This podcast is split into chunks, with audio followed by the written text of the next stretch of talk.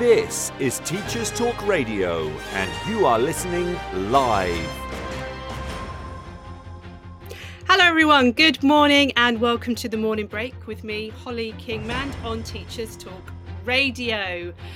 Wow, have we got a conversation today? It's all about the absolute very beginning of children's education an important conversation to be had. So grab yourself a cup of tea, get yourself comfortable, get your marking laid out in front of you if that's what you're doing, and get ready to join the this conversation. This is Teachers Talk Radio, and you are listening live. Tune in live at ttradio.org or to join in the conversation, download the Podbean app and search Teachers Talk Radio. Follow the hashtag TTRadio. Tune in, talk it out, with Teachers Talk Radio.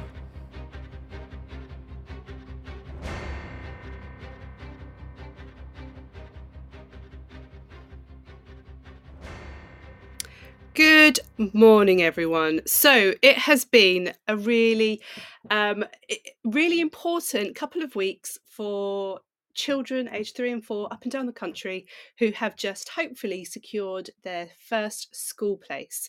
They'll be starting primary school in September. Parents up and down the country will hopefully be hugely relieved to find that they have been given the place that they wanted and their children can start their education in the way that they had planned and hoped for.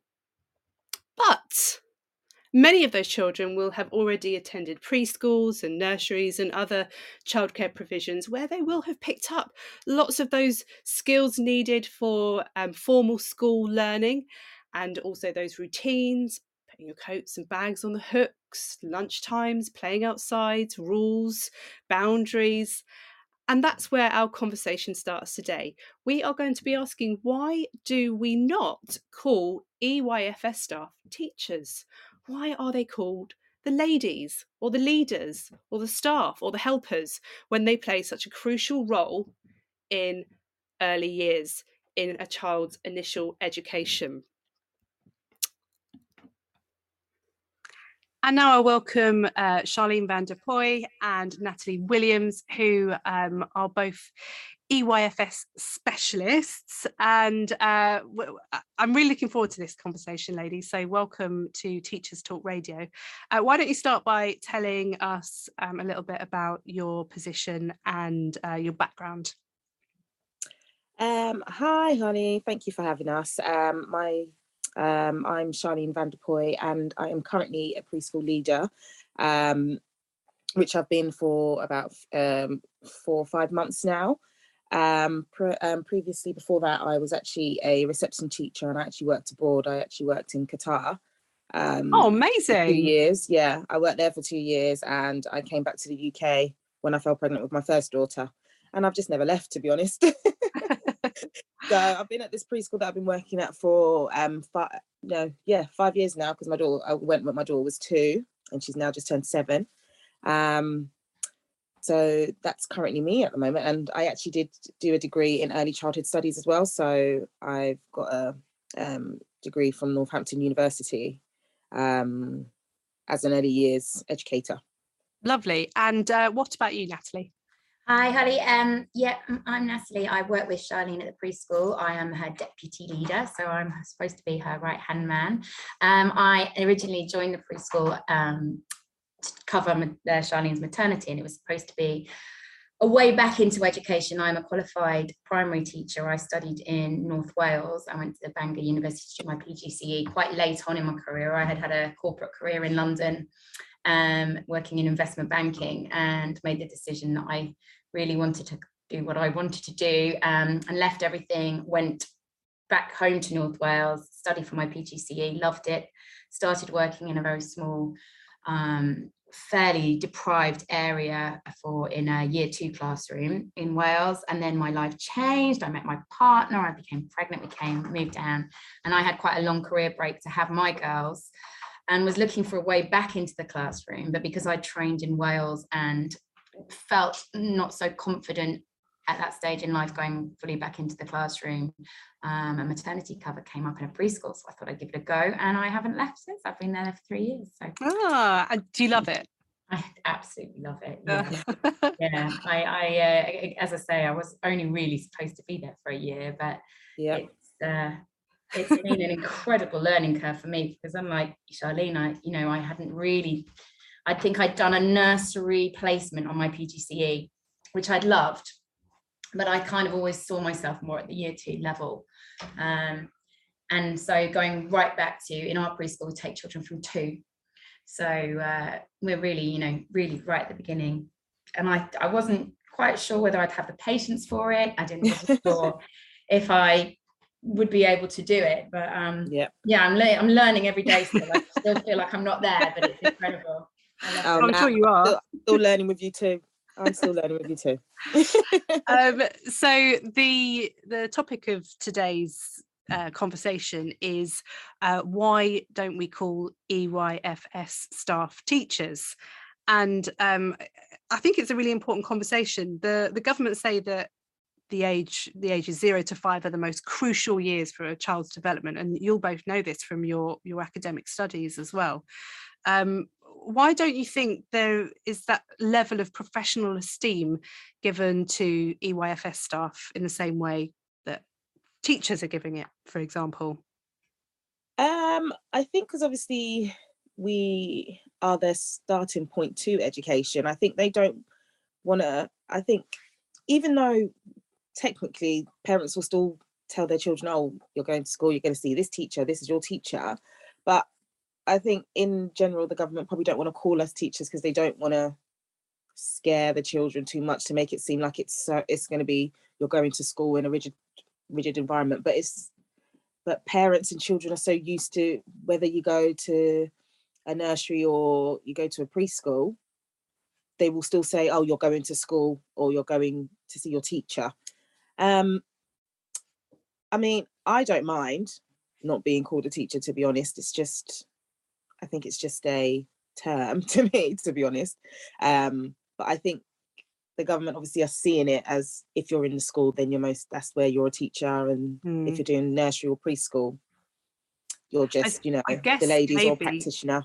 Yeah, I, I guess maybe it's that separation between um, uh, school that you're you're legally bound to attend and Yes, then yeah. you know a, a learning environment that essentially is optional so i i, I wonder Mm. if it's partially to do with marking out those two separate territories maybe um, and you don't say what you that, think but- Nat.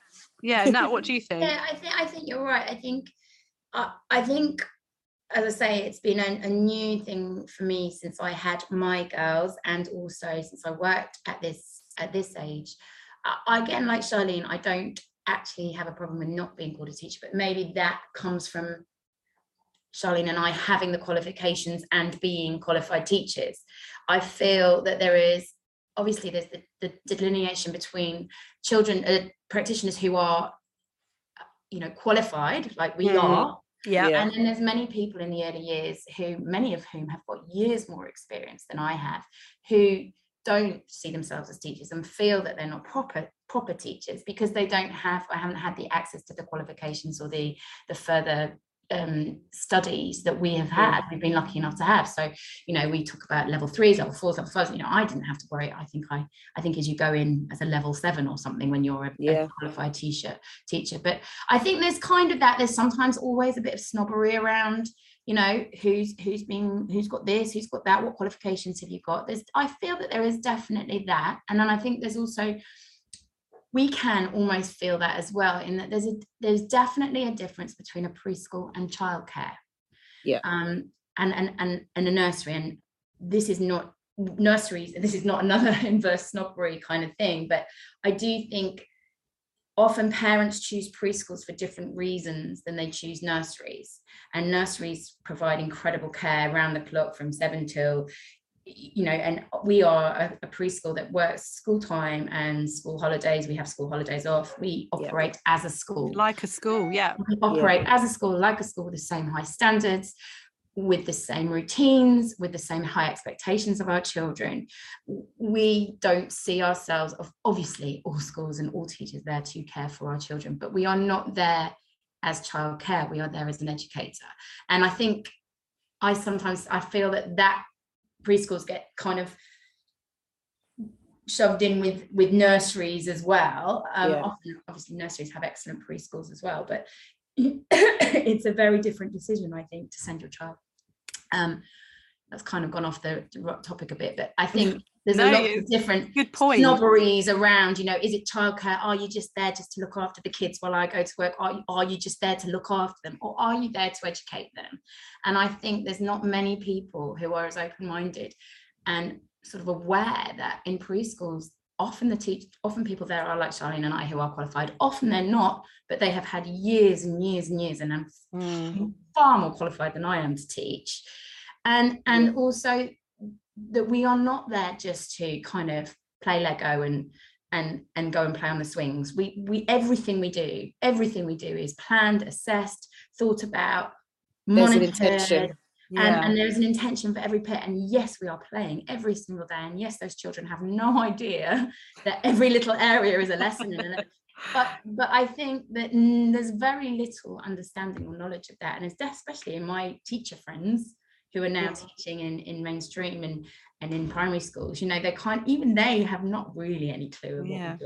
I wonder No. if some of the snobbery that you talk about comes from other teachers and Mm, sort of of secondary because I, I having been secondary trained myself but then lots of sort of middle school experience um I can understand the snobbery that occurs in the secondary staff room of what goes on in primary school. And so I can only imagine how that snobbery translates to talking about you you know what down goes on another level preschool. Yeah. um so uh, yeah so it, it, it's interesting. I, I think we could probably uh, chew the bit all day about where that um uh, Where it all where the comes not from. calling them a teacher comes Yeah, from but then um, also you know like you say it comes it it- in in in, in essence it comes from government as well and it comes from government often allowing people who are not qualified in any shape or form to enter preschool and and not valuing the value of the of the role the value of the whatever you call a teacher or practitioner but you know realizing that you can't just walk in with no no. and you know as charlene will tell you we've we've recently been recruiting and the amount of people and i'm sure they're all fabulous people who probably could be fabulous at some point but who think just because they like kids oh i love kids therefore i'll come and be a preschool teacher and and and it's And it's a shame and really, just because like, you "Oh wouldn't you, you wouldn't do that in any other profession you wouldn't go oh Mm. well i love i love teeth i think i'll be a dentist yeah. Exactly. that brings me really nicely onto my next question actually um so there's as you'll be aware a national shortage of um, EYFS staff um, and I actually heard on the radio the, the other day that um, as many as 40% of positions um, in I must have been three counties because I was listening to three Mm. counties radio um, are vacant. Um, and and I was thinking, you know, why why is that? Because, like you say, you, you don't necessarily have to have the high level of qualifications that you both have to be able to work in a preschool. And at a time where there are lots of people who might not be able to do the jobs they were doing pre-pandemic, why are those jobs not being filled? I wonder what your thoughts might be on that. Um, I mean, having done recruitment recently, it was oh my god, it was literally so hard just trying to we were like, why are people not applying for the job? Like, we know that they're like like why don't why doesn't anybody need a job? Why doesn't anybody want to work? And it was just Is it We no finding- people or the wrong people that you're getting? well my we were posting it on like these um job application websites and things and then we we're getting so many people that were just like for the sake of applying for the job they were applying for it. Um and then obviously there'll be some people where we like we have to skim the cvs and things like that. We're just like this is not the field that you need to be working in. Why are you applying for the job and wasting my time reading your cv um but there are jobs out there. We just don't know why people are not applying for it and why they're not taking it on. I don't know if some people are um uh frightened and scared and I don't know. I I really don't know why they're not we were just like why why can we not find the staff as quickly as we thought we would find the staff? Do Because the working conditions um, like the employment conditions like salaries and contracts and, and cpd D- does that match what you would get in a in a primary school for example definitely not so i'm I guessing think, I, I think I think that's one of the main main things. it that is I the think- money I think we all there there is a definite vocation um, element to preschool teaching. I think, Yeah. especially if you've come from a, a a school background. I think there's two elements. I think there's either people who have been in the people who are still here and working, or either people who have made the decision, like Charlene and I, that this is this is where we want to be, and and that is kind of despite of the ridiculously low pay we Mm. could go and i mean we could probably go and work in most retail outlets and get paid more per hour than we get paid. Yeah. And we're at and, and and as management we're at the higher echelon of the pay scale which is kind of crazy. Um you know i see kids my friends kids getting paid more than me to go and work Yeah. in a garage and things. So Mm. there's that kind of vocation side. I think there's people who the good people the good good people in early years are tend to be people who have been in there for a long time and know what they're doing and understand the nature of the role. And then where you should be bringing in people you know young young eager people who want to start their careers in education who maybe haven't gone down the you know the further education route but want to come in you know it's it's a it's a shock. You're working incredibly hard. It's incredibly physical work. It's incredibly long work. There are no it's not like um you know in in small village preschools like ourselves it's not like even in a in a primary school where you can go and have your break and Yeah. have a coffee and and and go and have your lunch break we have you know we grab a quick lukewarm sip in the kitchen as we're running to go and change a nappy and then we and then we quick have 20 minutes to have a quick lunch break and and and it's and it's it's it's it's full on It is and full i think on. you have to be incredibly passionate and incredibly dedicated and and absolutely love it to want to do it for that amount of money. The money and- yeah. and and i'm not saying that we should be you know i understand it's the way of the world you know nurses and and it's it's, it's the same across our whole society isn't it? People Yeah. who give the most and do the most are paid the least. jobs i are paid paid the least. And then Yeah. we don't it's a cliche and you know, there's no point going into that. You go into it with your eyes wide open but if you're looking at a job application like Charlene says you either have people you know as, as employers we we are a charity run preschool. We we want to employ the very very best yeah. we will not we will absolutely not take somebody just because oh they think oh it's a job. You can't do it. You won't be able to do it. And also you can't do it if you just think oh oh i've got a couple of kids. It works for the holidays. Yeah. It, it just it doesn't it's never going to work. You have yeah to your have real passion needs to be there. Yeah. Do you think the government could be doing more to help attract the right sort of people into EYFS? I mean, they could be probably be given a bit more, like some more incentives, maybe like, um, I don't know, there could be some more incentives or like free education instead of people having to pay for, especially if you say those people who have probably left college by now and they couldn't do their level two, level three. Um, I know that now you probably have to pay for those sort of training and things like that, like on, with your own money. Whereas I think it could be whatever age you are, if you want to go back into that, if you want to go into Mm. that field, can we Mm. offer this incentive, like they do with uni? They give you like a bursary or something like that. yeah. And with teaching, I mean, I uh, I don't know if they do it anymore, if they do anything similar, but they used to do what they called a golden hello. Yeah And if you had, um, you know, a really good degree, if you had a first or a, or a Yeah. two one, then you'd be given something like I don't know, eight thousand pounds to train Yeah. as a teacher. And Yeah. back then, that was probably a deposit for a house. Um, Exactly. So you know that that that sort of thing attracts the right But- sort of candidates. You know, I- I'm, I I'm not al- saying I that's all that we you, you look for in a good candidate, but someone who's you know academically have achieved has achieved well and is wanting to train and really understand Yeah. teaching and learning and development then Yeah.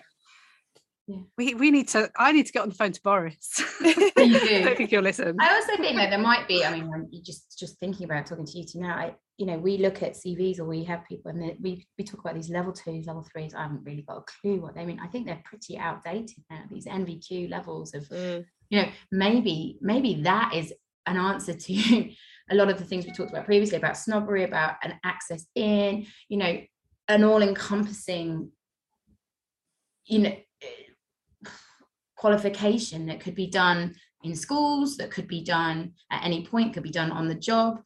Yeah. On you the know, job would be rather than this oh you get this pay at level two then you get this pay. I know i know there's always going to be staggered pay but i think it doesn't relate to your we can have we have some people in in in preschools who are sort of stuck on a level four pay who've been doing it for 10 years or whatever just Yeah. because they're not really wanting to go and do more thing you know maybe a shake up of the whole qualification system yeah would would big upheaval we're kind of Yeah. like i mean it's probably being looked at there's me with my great ideas but you know i think, I think that would i think that is, is is it seems to me that that keeps people stuck where they they are or reluctant like you say. Maybe they feel oh well do you know what? I haven't got my a level. I haven't got this.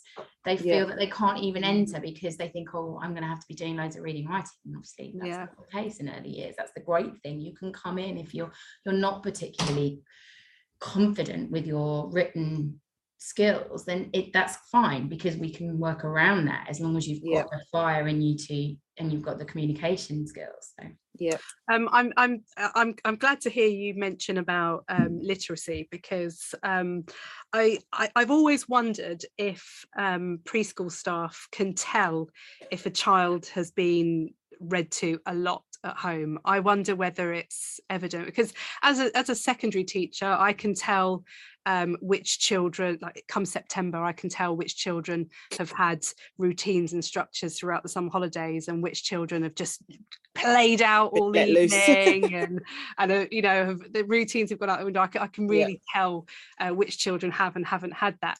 But I do wonder, c- can you tell which children are read to a lot at home, and if you can, how? But- you can because they do have a love for books. Like there's those children who they will just pick up a book independently and want to just you know go for, just look at it just look at the pictures. I mean they can't a lot of them can't read at that age anyway. So they're just looking at the pictures just doing whatever they want to do. And then i think the ones that are probably um not really read to at home I, I mean i'm just guessing. I'm i'm assuming it's the ones I'm saying this because obviously we know some of the parents and um, we know like their jobs and a little bit of their background type of thing. The ones who are not really read to at home, they're literally picking up a book and in your face, like, I want you to read, I want you to read, I want you to read. Not because they love reading books, but it's not it's not second nature to Yeah. them. It's not second nature to them at home for them to be read every single day um, before bedtime and that sort of thing. Um, I can tell you from it- my daughter absolutely hates reading, my eldest. If I tell her, but the thing is, she'll pick up the book and she'll read the book beautifully. But I have to force her to read it. and I'm forcing Yeah. her to read every day. And I'm like, why don't you like reading? She goes, yeah, because I can't be bothered. But Yeah, some kids love it, and some kids just yeah, not not into but then it, she'll they? want me to read to her like at night. She'll rather me read than her read to me, type of thing. Mm. Um, whereas my youngest will literally just be inside my armpit, literally asking to be, to, to Yeah, be read to. with a book, like because they've got a new library at her nursery now, where it's like the books are just outside. You take a book and then you swap it when you finish with it with another book. But every day she wants to take every single book, and I'm like, no, you need to bring the other one back first before we can swap it. It doesn't work like that. Um, so I think yeah, those the children who are trying to bring books into your face, especially when they can see that you're busy with like other children, they're like, no, we want you to, I want you to do this now. I think those are the ones that are probably. I'm just picturing a few of them now that have done that to me like recently. Um, and I'm like, Oh. yeah, I know you're probably not. I'm, probably- I'm thinking of one of my children actually, who is just a little bit mental, bless her. But I get walloped over the head when a book waved in my face most days. Um, I, I don't think she really um, has any behaviour standards, bless her. But um, she's read to a lot, but she, yeah, she just in the face with a book. I, I, think, quick- I, I think you can I think I have always said like even when I was teaching at the year two level I I believe you can always tell who have who've been meant to and I don't think necessarily it's even to do with their often to do with their relationship with books I think obviously mainly vocabulary I think sometimes confidence and ability Yeah. to just find a a quiet place sometimes they're quite used you can see a child that is understanding the difference between manic and full on and playing and calm and a need Yeah. to sit down and listen and and and in terms of their speech and their listening and their and their vocabulary um sometimes even that then carries on in our you know in, in early years we look at our obviously our communication we look at our physical development and we, we we're looking at our personal social all the time our ability to Yeah. share listen talk communicate you know with be be part of a social group so obviously in preschool story time is one of our main areas for helping that and um yeah i mean i always said when i was teaching i always said you know parents asking me what can we do what can should i be doing this mm, or should I be doing that? Or what, what about the homework? Well, she hasn't had any homework this week. And I was like, no, don't need any homework. You don't need to just just read. Just read. Just Yeah. read every night. And and I think that goes all the way back down to preschool, even as a baby. I mean, I read Even as a baby, when you have to get the talk, time to talk bags and things like that.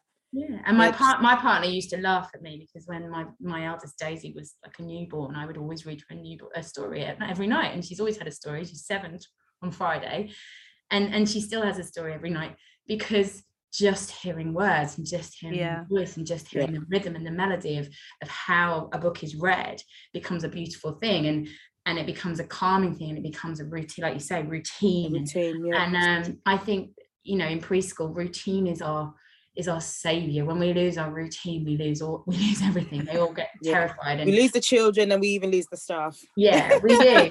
and and so books become that place where we come back to a center. We you know when when everything's getting a bit manic, when everybody's gone a bit wild, we come back to a story that could be just in a small group.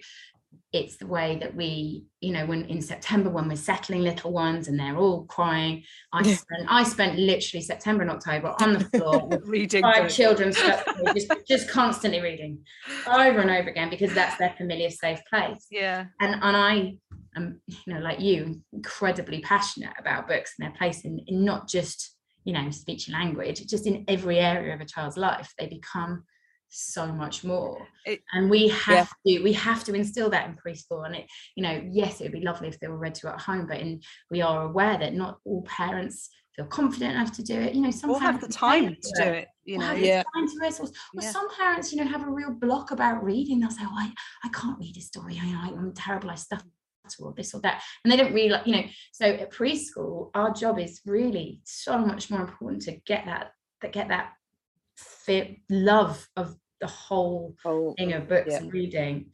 I, I think it's one of the most important things we can do. Yeah, Yeah. I mean, uh, even as a as an English teacher, I mean, obviously, I'm going to promote the, the value of reading books.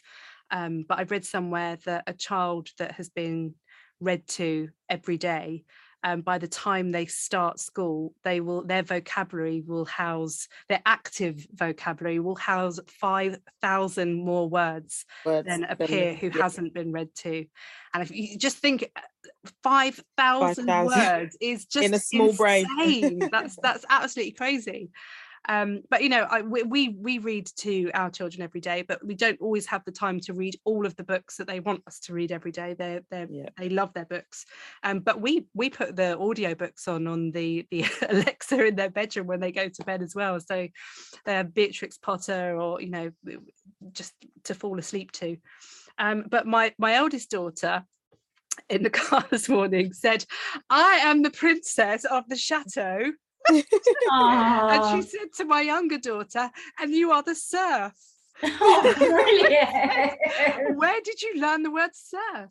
And she said, Oh, from one of the storybooks. Oh, And I thought, Yeah. wow, not a book that I've read to her. I, prob- I don't know if it's a book that husband has read to her, but um, I wonder if that came from an audio book.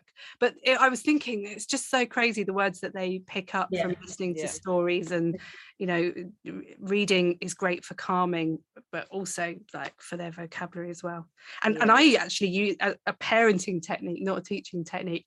But when I feel like I'm about to lose my calm and control and when i feel like i really just want to tear my hair out i sometimes just go right i'm going to stop everything that we're doing and i'm just going to go and get a book. And i think i use it to recenter myself yourself. as Yeah, a parent um, as much as uh, as i do for uh, for them. Uh, so um look Charlene and Natalie, it's been a brilliant conversation so far. We are just going to pop briefly over to the news and um, hear from our brilliant sponsors. And then we'll be back to talk a bit more about Forest School and uh, the other joys and wonders of preschool.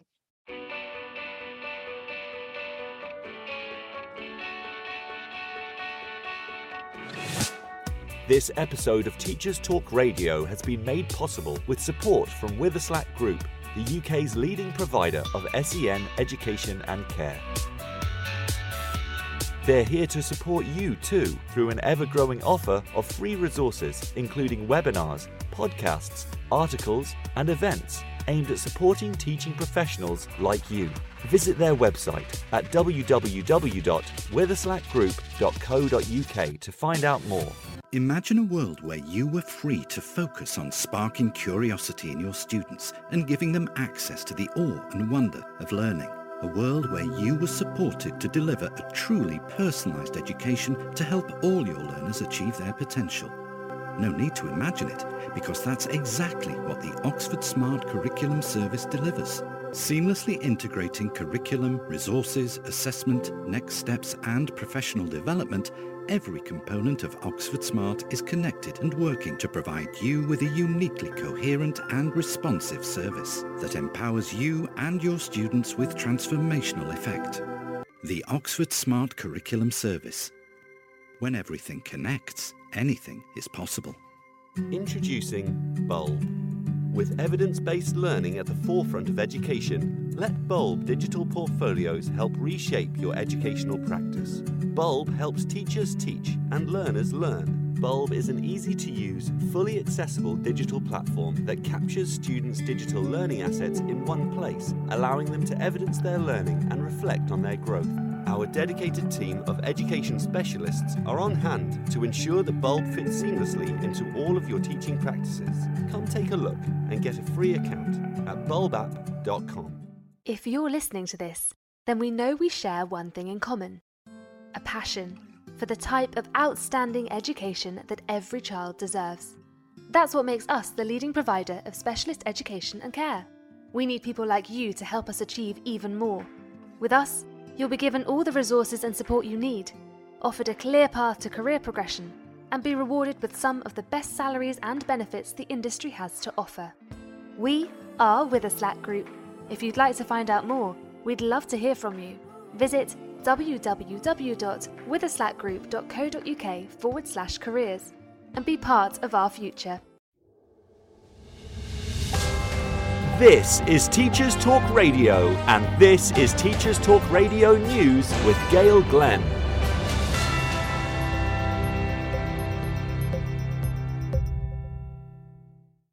In Wales, head teachers are optimistic that the new term beginning on Monday will be the most normal since 2019.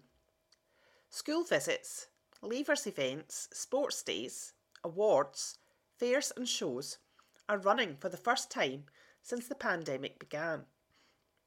New schools advice is due to be issued on Friday, May the 6th. Teaching unions, however, have warned that it is not business as usual and there is still a high risk of COVID disruption. Teaching Union UCAC summed up mixed feelings, saying, Hopefully, with the weather improving, there will be more opportunities for schools to plan extracurricular activities. However, only time will tell if the infections will rise or not after the Easter break. Karen Brown, head teacher of Millbank Primary School in Cardiff, said, We are not so worried about COVID now, but there were still plenty of cases last term, so we are continuing with good ventilation and hygiene. We are looking forward to things like sports days again. Our plan is to invite parents to that and to our first Year 6 leaver service for two years. We started trips last term, and Years 5 and 6 had an amazing time at Storey Arms. We couldn't do that in the last two years.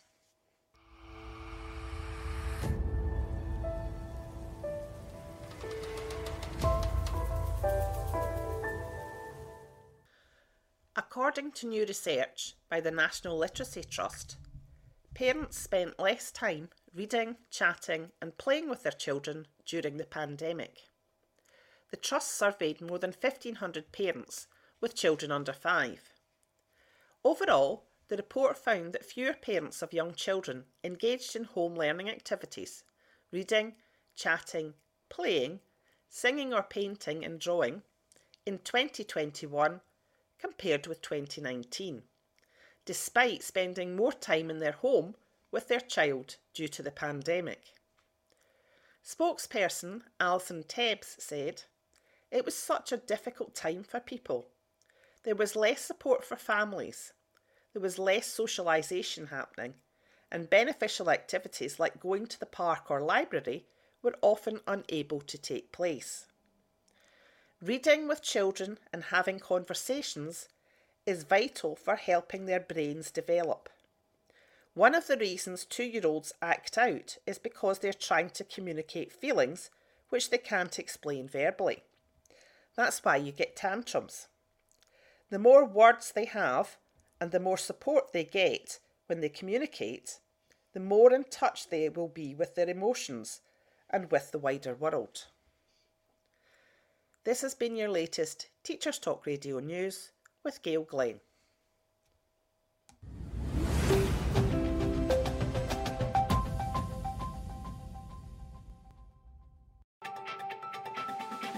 This is 2 Minute Tech with Steve Woods, your tech briefing on Teachers Talk Radio. Hello, this term is known to be one of the hardest. When we're distracted and tired, it's easy to make a mistake and fall for a scam. There are loads of scams out there, but the use of subdomains to give a fake sense of security is one scam that a lot of people fall for. In the interest of keeping you, your family, and your friends safe over the next two episodes, I'm going to explain the fake bank message scam and how it can look so believable. First up, we need to discuss how data travels over the internet. If you explore an internet address, let's take Teachers Talk Radio as our example, https www.ttradio.org. There are basically four parts. HTTPS, this is Hypertext Transfer Protocol, with the S standing for secure. Protocols are used for data transfer. The HTTP protocol allows the transmission of HTML or hypertext markup language from a web server to your computer. In basic terms, it lets a web page be requested and viewed. The confusion here is the secure version. Some believe that seeing a site is HTTPS and has a little padlock in the address bar means that you are protected. To some extent, this is true. However, the security certificate for a site simply encrypts or scrambles the transmission, so if it's intercepted, it can't be used. So yes, you are secure from interception but if the owner of a website is dishonest, you're not safe from them. The next three parts are to do with where the web page resides or the address. Like we need a postcode and house number, your computer needs to know where to look for the information you want. www is the World Wide Web, a huge network of interconnected networks. TT Radio is the name of the website, and .org is the top level domain. Again, simplifying this, .org domains are kept in a kind of phone book that can be accessed by your internet service provider. So to find ttradio.org, .org tells you to look in the .org phone book for TT Radio and return where the website is for your browser to download it. Why don't you ask your pupils, family, and friends what they believe the padlock and HTTPS means? You may be surprised at the answer you receive. Next time, we're going to look at how criminals use this misconception to gain your trust. As always, don't forget to check out the TT Radio 2022 Twitter feed. Tell us what you want to know about tech. I'm Steve Woods, and that was 2 Minute Tech. 2 Minute Tech with Steve Woods, your tech briefing on Teachers Talk Radio. Welcome back from the news and from our sponsors. Um, how good is that tech guy? Just always such good tips.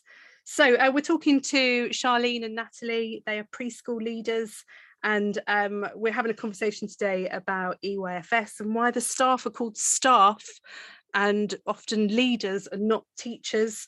And we're just generally talking about how wonderful um, early years is. So um, I wanted to talk to you both, welcome back. Um, I wanted to talk to you both a bit about preschools, uh, forest schools. So there's been a significant rise in forest school provision in preschools and, and primary schools, and, and I imagine secondary schools as well. It must have been um, in recent years. Uh, what is forest school and why is it so important? Um, I mean, I don't know if there's one of you who feels quite passionately that you to talk about this, or both of you.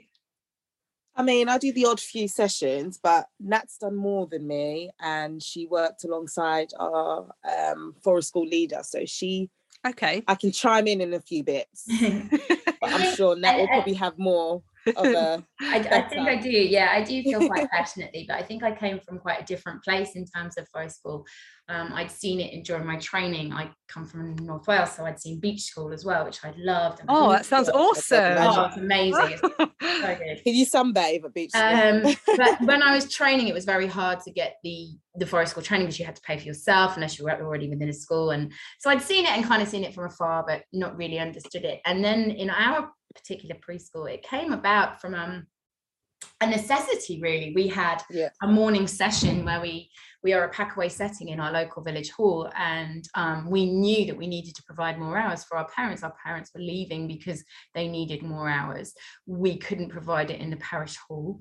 We're very lucky to live in a beautiful village with a little area of wooded land right by the preschool. And um, the idea of outside learning in the afternoon was born because we needed somewhere to learn and what has developed is the most beautiful thing. We have um, a, a forest school, and we, we run our preschool runs from eight till three, but the afternoon sessions are all completely, totally, and utterly outside in the forest. And now we're developing forest school sessions in the morning. Um, and I came to it really from a kind of, oh, well, it's great for their physical development, and they're, you know, they'll be climbing trees and they'll be getting muddy. And yeah, yeah, it's great to have. I mean, muddy that's what you want for you kids. know that it? all Yeah. beautiful and all of that is true but what i have realized is is that is just such a tiny fraction of what is true about it what Yeah. has blown me away watching children who i see in in inside in you know traditional school setting in the morning and then watching them come outside is this massive blossoming in speech and language children who are often almost selectively mute inside um, often children who we have been considering referring for for speech and language um, consultations but we you know children who very very rarely will interact with other children or adults um, once they get outside i had the first time we we ran our first session i had a little boy who i think i'd heard I had questioned his vocabulary, I'd questioned everything because I think I'd heard five words out of him. And he came running up to me on the first day of forest school and said, Look, now I found a spider in a jar under a log. And I just was Oh like, gosh, wow. What? What? What? What? What? and it blew me away. And and and so for me as a practitioner of that that side of things the actual learning in terms of speech and language in terms of numeracy in terms of literacy with the writing children who obviously you know again it's a cliche we don't just write with a pen and obviously no preschool does that anymore even if you're just inside we're writing with all sorts of Yeah. but having there's a difference between writing with a twig in a tough tray and writing with a twig in real life mud on a tree or a paintbrush on a tree and that's what's blown me away is um, the incredible opportunities to develop speech and language to develop literacy to, you know reading a book in a hammock that's what i spent all yesterday afternoon doing um, is is is incredible um, and so yes there are the wonderful uh, you know all the benefits you're outdoors you're learning in nature you've got fresh air you're climbing trees Yeah. you're learning to be take risks you're learning fabulous gross motor skills but you are also seeing children develop their vocabulary and develop their confidence and children who I understand. you almost have a yeah a completely different personality outside than they do inside Yeah. and the children you think we had a little girl who's always been in the mornings who's he's fairly shy fairly quiet fairly doesn't like touching things doesn't like getting messy likes routine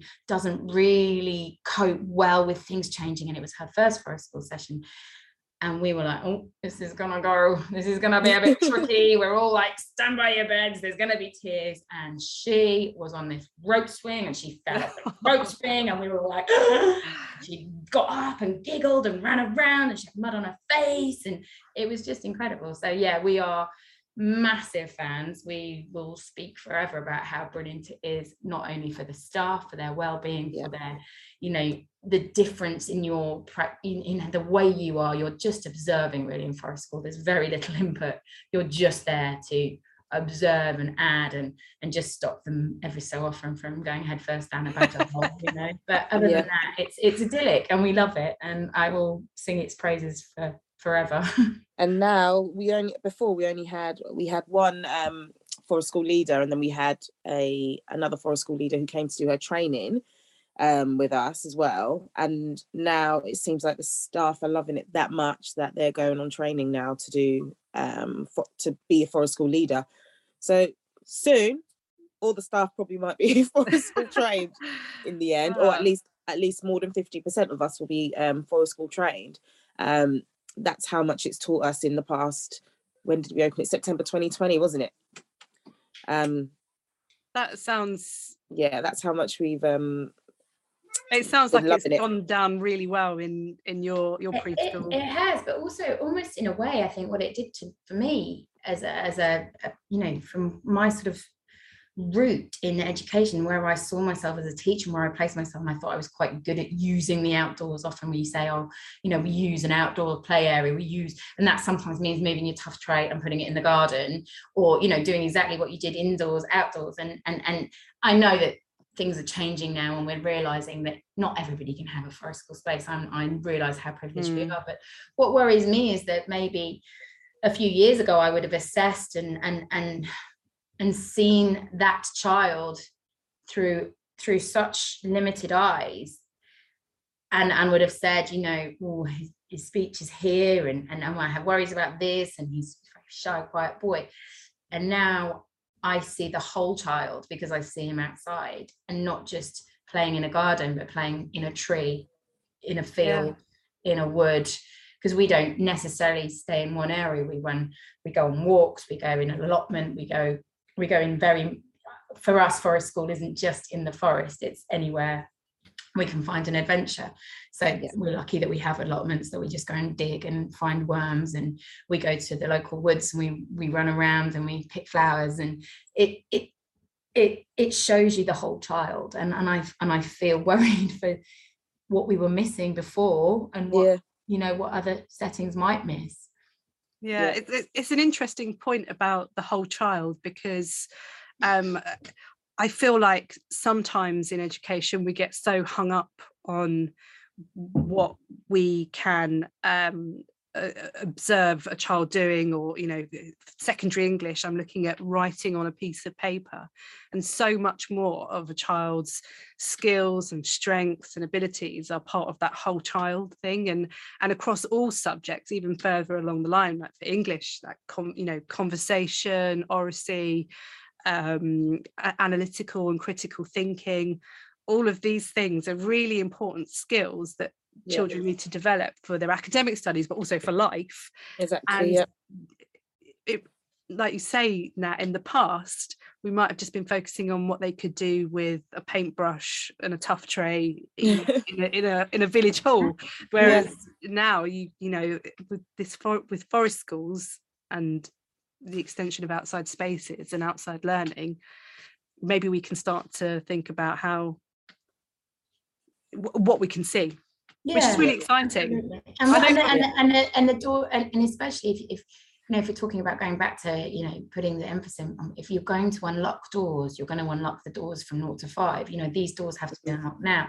I mean, just from from a personal point of view, like my little girl came to my preschool, and I, she was one of the first children to have the forest school sessions, and I would have you know, we would we lived near a woods, we walked near a woods. She never climbed a tree. She didn't like it. She was quite naturally risk averse. She's quite naturally, she's not a, an adventurer. She's she's quite bold, but she she'll be like, nah, it's not for me, thank you. And and and after a term of forest school, we went we went for a walk in the woods, and she was up this tree and climbing and running and just this door had been unlocked in her that we'd obviously said, you know, climb a tree, but she's like, no thanks, don't want to do it with mum and dad. You know, she wanted, she she saw her peers doing it, she learned how to do it, she learned how to do it safely on her terms, she she learned in her way.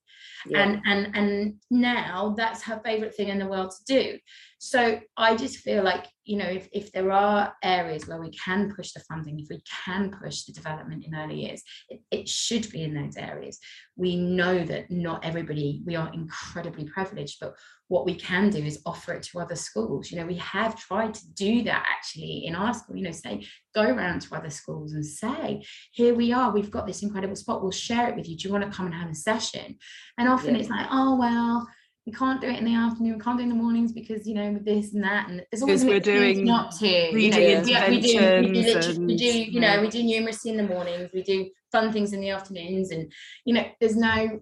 And I understand, you know, I understand other preschools can't be as flexible, you know, but but we are here saying this is our space and we will we want to share it. We want you to see it. so I see it.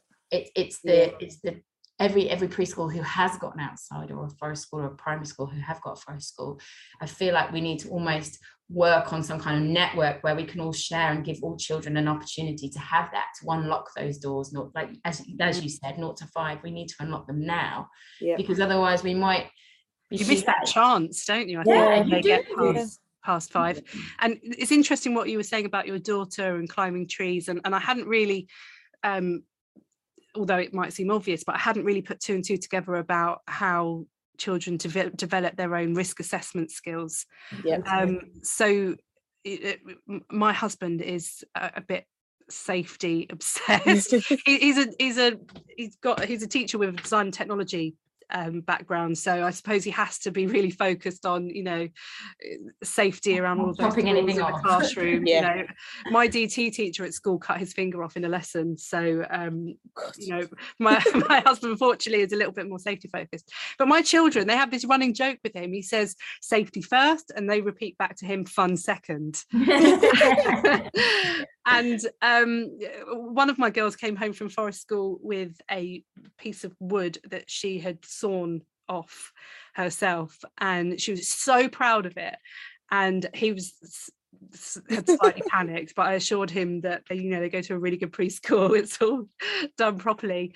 Um, but it, how important it is isn't it for kids to learn to climb trees and it, particularly with girls we're always saying be careful be careful be careful and if you're constantly yeah. saying be careful and you're not giving them the opportunity to do those things that we might these days consider slightly dangerous yeah they're not ever going to learn to be able yeah. to risk assess a situation i know i went to a um i went to a course and it was called excelling outdoors and at the end it was literally there was like a whole like 20 minute section of we need to let children do their own risk assessments.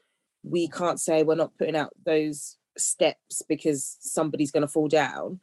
A child will climb it if they realize it's too high. They might ask you for help, or they might. I think as well that, like you say, you know, like Charlene says, they find their own risk assessment, but they do it yeah. in their own time as well. We might, we might go, oh look, it's an amazing tree, climb it, climb it, you know. But actually, seeing them in in forest school, that whole process of being brave enough to climb a tree can take a year, can yeah. take a week, can take, you know, obviously some of them are, you know, some of them it's just a tiny, it's literally an inch at a time. And that same goes for yeah. with mud. You know, we have beautiful mud kitchen with all the saucepans and the and the goo and the everything. And some children are right. And, and actually you can see it in different cohorts as well. Last last year we had all the girls were in there, muds up to their elbows, you know, and and this year there, there, there's a lot it's, it's taken us it's been a slower process to get to that point some of them. Yeah. You know do you think that's um post covid with all of this uh, yes. hand washing and yeah. you know yeah. they can't get in, they don't want to get their hands dirty it, it took yeah. me ages to think about that because i was like last year all the photos i was looking at all the photos and we had everybody's muddy. group of girls who were just in there all the time. I thought, what have we changed about our mud kitchen? You know, why is nobody accessing it? It used to be a queue and a and a fight to get to the saucepans and the and and and this time still now, the boys will still play in the mud with the cars, but the girls are nowhere near the mud kitchen and the boys don't go in the mud kitchen either and and i was like we need to change our resources we need new, new pans and suddenly we were ch- chatting about it and penny dropped and we're like we have just spent two years telling them to wash their hands and keep clean and and it's taking longer for us to and and we're not there going come on come on come on you know they will get there in their own time and they yeah. are but it's a very different cohort it's a very different way of playing they're much more swinging in trees climbing trees they're not in the mud And, Yeah. and it just actually it actually was only a couple of weeks ago that we suddenly went, oh, of course. Well, why didn't we think of that? You know? I think Yeah. until they can understand like different types of germs, Yeah. you know that, that so my eldest has been asking questions recently about how do germs get into your body do they get in through your ears or your nose and, and if she wears sunglasses will she not get germs in her eyes and she now says to me are they good germs or bad germs because i'm sometimes you know if she drops a what's it on the floor i think well, I'll just pick it up and eat it Fine. you can probably do with some antibodies you know after everything being like disinfected for the last two years Yeah. but, um, yeah, I can understand why the younger ones might. Um, they're always being told, aren't they? Wash your hands. You know, every time you go into somewhere, out from somewhere, come home. You know, go into shops. Don't touch anything. Don't touch anything. You know, Yeah. But that, but that in their way will be their own kind of risk assessment. They will risk assess if they want to go and get their hands muddy, and and eventually it will come. And and and the same with um, we talk a lot about boundaries in in early years. You know, boundaries of children loving boundaries and and needing to know where the boundary is. In in in forest school, it's a very very definite thing. A boundary is a red rope. Yeah. And and I when we first started trialing the forest school, my fear was that we were going to have 20 kids running Running away. away in a wood. I'm going to lose them. When when do I do my head count? You know, when do I do my head count? And I was very against it. And I was, oh my goodness, they're going. And first school he was like, no, we will teach them. We'll teach them where the boundary. Teach them what the rules are. Once they know where the rules are. And do you know what? We don't even have a boundary up now because after we do it the first term and then we take it down gradually and gradually and we call it the invisible boundary. And not once, not once, not has any child wow. crossed, crossed over or tried to to go somewhere different. And i i Yeah. never worry now. I, I i enjoy every session and i you know obviously we do our usual head counts but at the beginning i was like how many how many just know they know their boundaries they love a boundary that it's what we you know it's my cliche thing always in every area of a child's life they like to know where the line is Yeah, And in they forest do. school, the forest school line is very clear Yeah. so we have our forest school rules that they are, you know, we reinforce every single day. We have don't go over the boundary, don't go under the boundary, don't go through the boundary. But they know it and they love it and they Yeah. love the routine of it. And nobody ever pushes the boundary. Yeah. and and I find that incredible. Yeah. No, you know, children that we've had with, you know, um, SEN children, children we've had with problems who do push boundaries, literally, at forest school, never do. It's incredible. Maybe that's something that you know primary and secondary schools might be able to learn from. Massively. Hopefully. Um, Yeah. but I mean, it's the been a really freedom big- you have, the more the less you want to try for freedom. Yeah. So, uh, uh, Well, actually, that's something that I, um, when I did my teacher training, it was school based teacher training. And one of the things I trialed that I found worked really well in my classroom, and it was a, it was a really difficult inner city secondary school. It was huge. Uh, I think there were more people that spoke other languages than English. There was lots of poverty in the area. There were so many contributing factors to or, or risk factors for for poor behaviour. And um, once I'd established res- mutual respect with my students, I used to always um, they didn't need to ask to go. Um, I had a had a weird classroom that had like a sink in the background, a little bit like art rooms and drama drama rooms, and um, I'm quite happy they could go and put things in the bin, go and get things from their bag, go and fill up their water bottle without asking to leave their table. And um, people that would come in and observe my lessons sometimes would be like, where have you got any control over your students? They're leaving their table without putting their hand up. And I'm like, but they're going over to the sink and they're filling up their water bottle and they're behaving and they're coming back and sitting down. I don't think they need to interrupt me helping another child or me teaching for them to be able to do that. And sometimes when, like you say, when you give them enough freedom, Mhm. like kids can learn to work within a framework, I think, within the freedom of a framework. totally. Yeah, Um, most definitely. and maybe m- more of that is needed. Oh, in, in Our two year olds can do it. So I think yeah if, if that's exactly if they can do it you know older kids can. So um it, talking about primary schools and moving up it's been a really big uh, couple of weeks for parents like me whose children have got their first school place. So it must be quite an exciting time for you guys too if you you know i suppose you must get quite attached i mean it's exciting and emotional at the same time. This is when we get a bit like uh, especially once after half term comes in we will literally that's when we're like oh my god we've only got a few more weeks with these children um i suppose you've had some of them for a really long time as well. Yeah some of them we've had for like three years because if they've come in at two but they've just missed that yeah. to go to school like last year and then they so they've been there for a long time so it's been they're like our babies basically and yeah, we're just like no how did you grow up so quick? Why are you leaving us already? And even just the ones because we had such a huge intake this september um the ones that we've just known for just this ac- academic year we just feel like we've known them for so long and that they've been here for so long that we're just like we don't want anybody to leave to be honest. Um and it, it's, so, it's a hard thing because we're, we're always when you're teaching obviously you're always thinking forward you're always that few weeks ahead aren't you? Like what's the next yeah. goal? What's the next goal? But what we have to do especially at this time like you say with all the children chatting about you know what we have to do is almost we don't talk about transition really until after half term because mm it's a huge it's like talking about christmas. You never talk about christmas to you before december because it, it's such a huge thing. And, and also we're really aware that for some children it's it is a bit like it's just it's an idea it's a thought. You know for our for our little ones who are going off they they're talking about going to big school but it can be terrifying as well as exciting. So i think we try and keep we we try really hard to keep a lid on things until we're ready to kind of go this is how we're going to do it. And then we try and hold their hand because you know that's our job really to hold our hand all the way through it and, and to, to, to manage that transition. But you know that doesn't come easily. That comes through like weeks and weeks of planning oh, on yeah. do you we...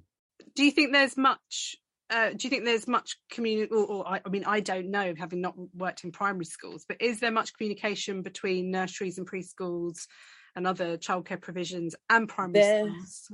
I mean, there should be, but we definitely are hot on it because we're like, we need to make sure that we're making those good links with the um the schools because not everybody goes to. The, we've got one main school in our village where a lot of them go up to, but then there's obviously those odd few children who go to other schools as well. So we just always want to make sure that we're contacting them, um, just saying, by the way, because some of them, I think last year we contacted some schools and they were like, um not sure we got them on our books. And we're like, yeah, they're definitely coming to you.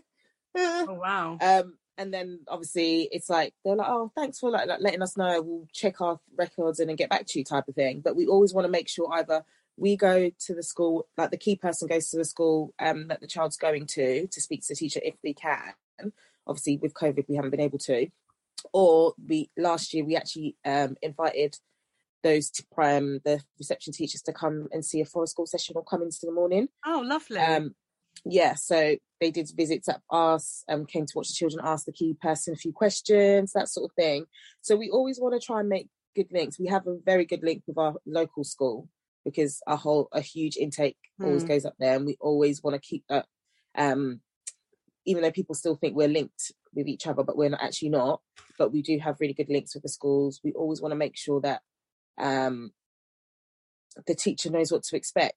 If there's if if there is anything to expect from the child, we want them to know that um, the child is obviously been nurtured and cared for, and this is how they are in our mm. setting. Please come I, see them I here. suppose it's partly must be your like your professional we want to show we pride. Want to show like you want, want to show, show that off, you've, you've, you've done a good job, and yeah, yeah. And you want to show, we want to show us off. to this is how we built up this child. This is how we've molded them into. And obviously, uh, every child's going to be their own child.